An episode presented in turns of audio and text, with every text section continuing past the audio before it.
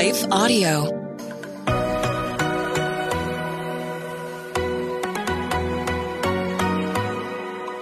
Do you sometimes doubt if you're truly hearing God's voice or if it's really your own? Or have you been in a season where it feels like He's completely silent? Have you been praying for a way to learn how to hear His voice more clearly? Hey, friends, I'm Rachel, host of the Hearing Jesus podcast. If you are ready to grow in your faith and to confidently step into your identity in Christ, then join me as we dig deep into God's Word so you can learn to live out your faith in your everyday life.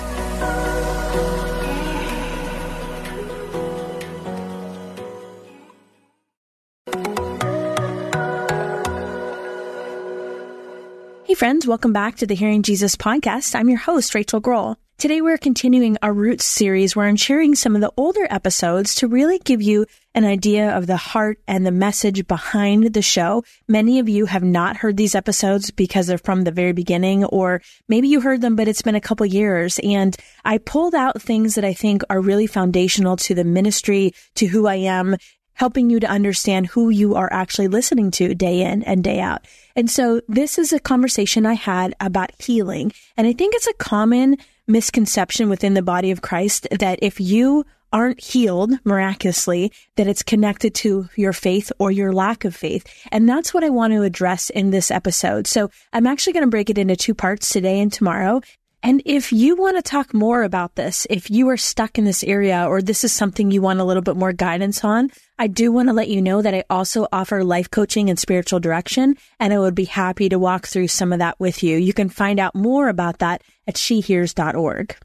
Today, what I wanted to do was kind of follow up on one of the things that we talked about last week, and it kind of got a little bit of traction this week. I heard back from some of you about how you have to put the work in for your healing. And I know that that kind of sounds countercultural to a lot of Christian audiences. I think there is this tendency to think that you can just pray about things and it will get better. And while we definitely see throughout scripture how Jesus heals instantly, sometimes, a lot of times that's not how it works, or that's not the only way that it works. A lot of times, what we see is, for an example, with a medical issue. Our pastor actually talked about this week how he had a knee injury and he believed for 12 years that God would just supernaturally heal him. And it took him getting surgery to be healed. Now, God certainly used the doctors and the medicine and the technology to heal him, but it took a perspective shift and he struggled with a lot of guilt and shame over that decision.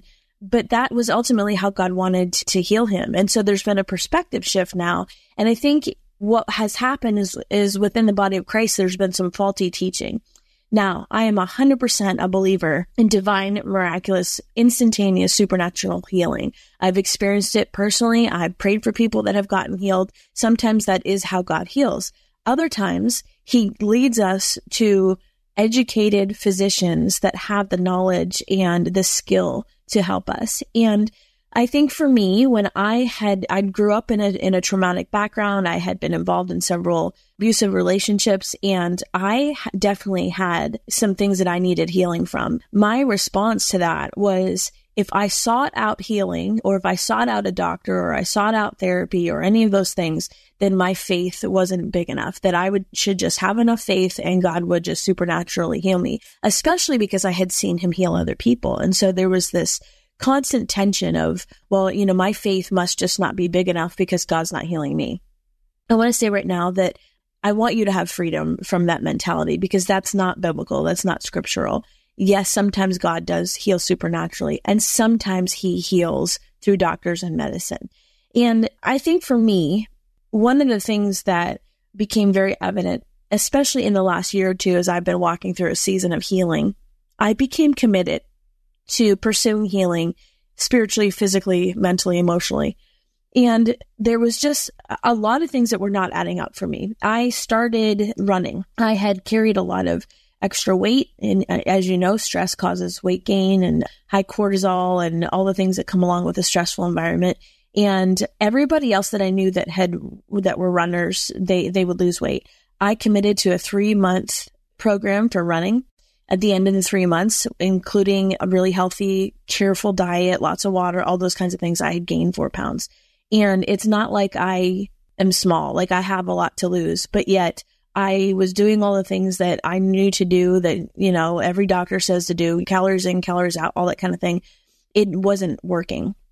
And I got to this place where I was just feeling so defeated, but I knew that there was something wrong with my body. Like it wasn't just this bad, unhealthy eating. It wasn't just lifestyle choices. There was legitimately something wrong when I was doing all the things that science said to do and I couldn't lose the weight. And so I started to really look at maybe some additional issues and did, did a lot of research on cortisol. Of course, cortisol is the stress hormone that's produced when you're in a stressful environment. And I realized that I basically lived off of cortisol. Like it was kind of, I had a steady diet of cortisol since I was a kid. And although I could recognize it, I didn't know what to do about it. That's kind of going on in the back of my mind.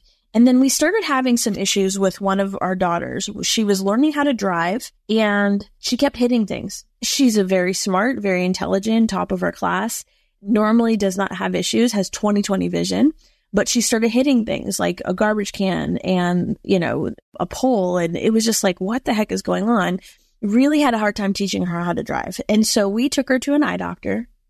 The eye doctor said, well, her eyes are 20/20 vision. I can't find a single problem wrong with her. I want you to take her to an auditory specialist because sometimes the auditory nerve can get things confused and make peripheral vision off, and those kinds of things. So we ended up getting to an ocular specialist who specializes in like a neurology type practice. It's like an ocular neurologist. And basically what he said was that her sympathetic and parasympathetic nervous systems were off. And that's usually due to trauma. This is a kid that has never had a concussion, never had any kind of, you know, accident, you know, no broken bones, anything like that. And so I just really kind of didn't understand that. And I said, you know, trauma, she's not ever hit her head or anything like that. And he said, well, it could be emotional trauma. And that hit me like a ton of bricks because the emotional trauma that she would have suffered would have been when she was like two or three years old. And now she's 17. And so we're trying to figure out what that means. So he puts her on a treatment plan. She ended up doing therapy and light therapy and all sorts of things. And actually, she's 100% healed now. God has really done a really miraculous work in her. And in fact, she just got her driver's license this last weekend. So as I started thinking about that, I thought, man, if she has trauma, what, what about, what, she's, she's lived a pretty protected life, you know, since the time she was pretty little. She's had a pretty protective life. So if she had that kind of trauma that would mess her up that much, uh, maybe I should get checked out. So I made an appointment with a doctor and he said, well, have you had any kind of concussion or brain trauma? And I said, you know what? I, I've had a lifetime of physical, emotional, spiritual, all of it. And so he said, well, let's bring you in. We'll do an evaluation. What he found was that the sympathetic and the parasympathetic nervous system, just like my daughter, was out of balance. And one of those sy- systems works for your rest and digest. So your sleep, your, your gut, your, you know, the physical side of things. The other side of that is like your get up and go, your fight or flight. And so basically what he found was my fight or flight was so elevated that my rest and digest was so depleted. And in the case of my daughter, it was pretty easy to get her rebalanced out. And within a couple months, she was pretty much back to normal. He said to me that whereas most people experience certain times of stress, he said, in my brain, there was like a super highway for stress. And that didn't surprise me at all. And I had explained to him some of the issues I had been having with difficulty losing weight and just hard time sleeping and migraines and all kinds of things. And he said all of those are stress responses in the body. The funny thing is, is I was in a season that was the least stressful of my entire life. And I, I hate to say that because I don't want to downplay the pandemic and quarantine because I know that that has been tragic for a lot of people. There's been a lot of death and a lot of sickness and job loss and a lot of changes. For me, it was actually an opportunity to pause and evaluate my life and look at the things that I was doing in light of what God was calling me to. And I transitioned into a full time ministry role that was remote, working from home. So I was spending a lot of time at, at, my house. We weren't running and going all the time because of the pandemic. Everything was shut down. So my kids were pretty much just at home. We weren't doing sports and all those kinds of things. And so I had had a period of like a year of rest and I was walking or running every day. I was eating, I had time to make healthy meals. We did not have that fast paced schedule. I was not traveling. Like it was really a season for me that I should have been well rested. Yet what was happening in my body is I had a super highway for cortisol. If we're going to talk about cortisol or stress in terms of lifestyle choices, I did everything that I was supposed to be doing. I mean, we were eating organic, homemade meals and very little sugar intake. And if it was, it was natural stuff. I mean, really, lifestyle choices, when it boils down to that, I couldn't have done anything differently.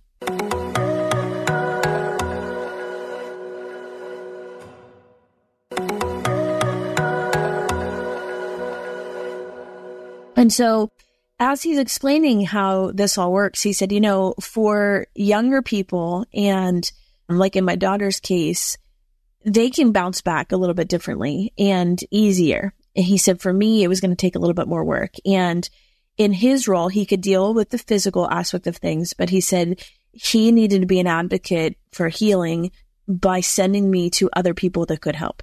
Now, I also, at that point, was going through with one of my graduate seminary classes, I was going through a class where we were doing kind of like a life map of all of the things that brought us to the place of where we were at. And so it also was a season where I was being very deeply contemplative about just the ways that the Lord had worked in my own life. And I realized that there was this intersection of this is how things have always been.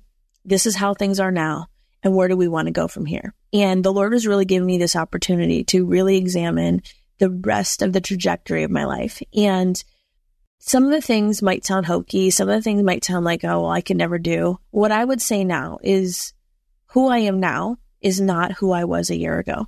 Who I am now is not who I was five years ago. If you knew me in my 20s, don't think that you know who I am now in my 40s. Uh, that's just the reality of it on top of maturity and life experience, I feel like there's been this, this level of healing that I could not have understood prior to starting this whole healing process. The first thing that we handled, and this is what I want to get into with the whole aspect of you have to be willing to put the work in to get to your healing. Sometimes that means seeing a therapist. There's no shame in that. For some people, it might mean medication, and there's no shame in that. For some people, it might mean lifestyle changes, changes in jobs, changes in relationships. There's no shame in that. And um, by changes in relationships, I'm not saying get a divorce or something like that. I'm saying there are people in our lives that fill us up and there are people in our lives that drain us. And the goal is to start spending more time with the people that fill you up and less time with the people that drain you. And that has kind of been a life motto of mine in the last couple years because I'm at a place where I realize that I have to protect my own emotions and my own mental and emotional and spiritual health.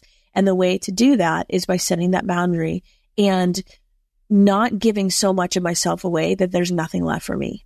And I think we do that a lot in the name of Christianity. We answer every phone call. We go to every event. We eh, are attend every argument we're invited to. And that's not what God wants for us. It's not healthy. And we are not obligated to do that, especially if you're in ministry leadership. I think that there's this tendency to do that. And my caution with that is it is a quick road to burnout. I mean, I was literally told I was on the superhighway for cortisol. And that had come after a decade of very draining ministry. And instead of being in a place of feeling fulfilled, which is what I would hope would happen after a decade of ministry, instead, I just felt completely depleted. A couple things that, that I did that I worked through that I want to elaborate a little bit on. What I will say is in the past, I, I just used to live in fear of the mailbox. The mailbox would represent for me just the place I would find out if I got a letter from somebody complaining about something at the church or there had been just a, personal issue with somebody and I would always find out about it with a letter. I used to just live in dread of the mailbox. And if I saw a handwritten address, I literally would have a physical response. Like my heart would start beating super fast. I would feel like I couldn't breathe. I don't, I would never would have called them a panic attack, but that's probably what they were. I just, was a Christian, so I would not ever admit to having a panic attack or even exploring that opportunity, but it's probably what it was. to the point where like I can't think. I can only hear my heartbeat in my brain. My pulse is super fast and I would just have this visceral physical response. That would happen every time I would enter into a stressful situation. And so if I had to have a difficult conversation with somebody that was attacking me over something at the church or an issue with any kind of authority, like if the principal needed to talk to me about one of the kids, I have really good kids they're not in trouble. If anything, it's like they're the math Olympians. But I would, you know, if I got that message, we need to have a talk. Can you come see me? I just would have this physical response. And I think that goes back to childhood because of the extreme abusive type of discipline that I experienced where I just would have physical responses to any kind of authority. And so I did not connect that with stress. I did not connect that with cortisol or it was just I I knew that about myself. Like, yeah, I can't I can't handle that kind of stuff. But I didn't know how to deal with it. I didn't know what to do with it. I just assumed that I could just pray about it and it would go away. And so what the doctor did, and this is incredible, he explained it. He's a believer. He he explained how God has created our brains to heal. And the whole field of neuroplasticity, meaning the ability of our brains to stretch and heal, is kind of a rather new industry or new science. I think it's been like the last 20 years that they've realized that our brains have the ability to really deeply heal. And, you know, it makes sense because if you cut your arm, the cut will eventually heal up. Or, you know, if you damage something, you can a lot of times work towards therapy and those kinds of things. But they didn't really connect that to the brain. They thought if there was brain damage, then that's just how it is.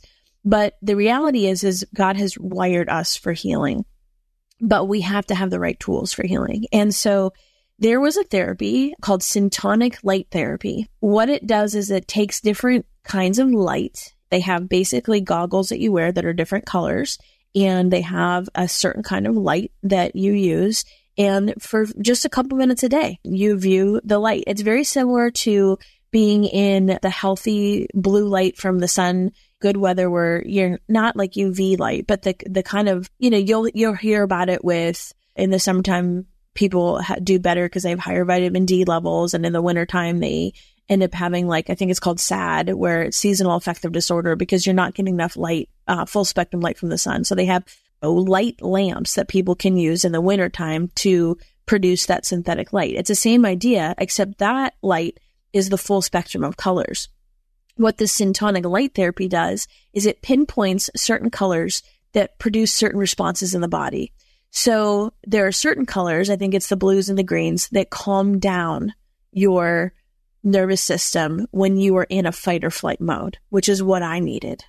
And then there's other lights that increase. So for somebody that has like a depression or anxiety, well, actually anxiety would be fight or flight, depression, lethargic, those kinds of things. It engages that system to respond in a way that it engages the nervous system to increase. And so, um, believe me, I'm not a scientist. I can't even explain this really well. I'm just telling you our experience. And so for a couple minutes a day. I would put on these bluish green glasses and then, and look at this light. And then a couple minutes a day, I would look through a red light. And within, I would say the first week, I did this for, I think, two months, but I would, there was different shades of glasses depending on what my evaluation said. But within the first week, I started sleeping through the night. I have been a person that has never slept through the night. I, as a kid, would sleep about four or five hours a night. And I'm talking like a young kid, like probably from age 11 on. And I've been drinking coffee since I was probably 12 because I would be tired in the morning, but I could just never sleep. And some of that was environmental. Some of it was fear. Some of it was stress. Some of it was I was stay- staying up super late because I found a lot of identity and making sure I got really good grades. And so there's a lot of things that go into that. But even as an adult, full night sleep for me, like a full, full night sleep for me would be maybe four or five hours. And people would say to me all the time, Oh, you know, how do you get so much done? I wrote the majority of my books between the hours of 12 a.m. and 3 a.m. because I would have this second wind where my brain would kind of just not shut off. So I, I would be productive and I would work towards things. And that's how I got a lot of stuff done. So for me to sleep eight, nine hours was unheard of. That was two nights worth of sleep for me. And so obviously something was happening. Something was going on. Something you know, these lights were doing something. And so after a month, I went back. Okay, friends, I think we're going to end it there for today and we will pick up with this conversation tomorrow. Real quick before we go, I just want to remind you that we have entered into a partnership on the show with Compassion International. And that's actually where the tithe of the show is going. But in addition to that, it, we have made it our goal in 2024 to try to get 15 children sponsored each and every month. And through sponsorship, the children are given everything from a Bible to medication to education to physical care and medical care. And it's a way to really engage these kids because you can also write letters to them and almost develop a sort of mentorship relationship. So if you'd like more information on that, you can head to compassion.com forward slash hearing Jesus. And also, just as a bonus, Compassion is going to be sending anybody that sponsors through the show a free copy of my Bible study, She Hears Learning to Listen to Jesus. So if you've been waiting to get your hands on a copy of that, that's a perfect opportunity to do both of those together. Again, head to compassion.com forward slash hearing Jesus. I want to take just a second to thank the team at Life Audio for their partnership with us on the podcast. If you go to lifeaudio.com, you will find dozens of other faith centered podcasts in their network. They've got shows about prayer, Bible study, parenting, and more. Hey, friends. If this podcast helped encourage, empower, or equip you in your walk with God, I would love it if you would head over to Apple Podcasts and leave me a review. That's the number one way you can support my show. You can also join our free Facebook community or Instagram page where I share inspirational tips, bonus content, resources, and prayer throughout the week. Hey, I want you to know I'm praying for you. Know that you are so loved. Keep going.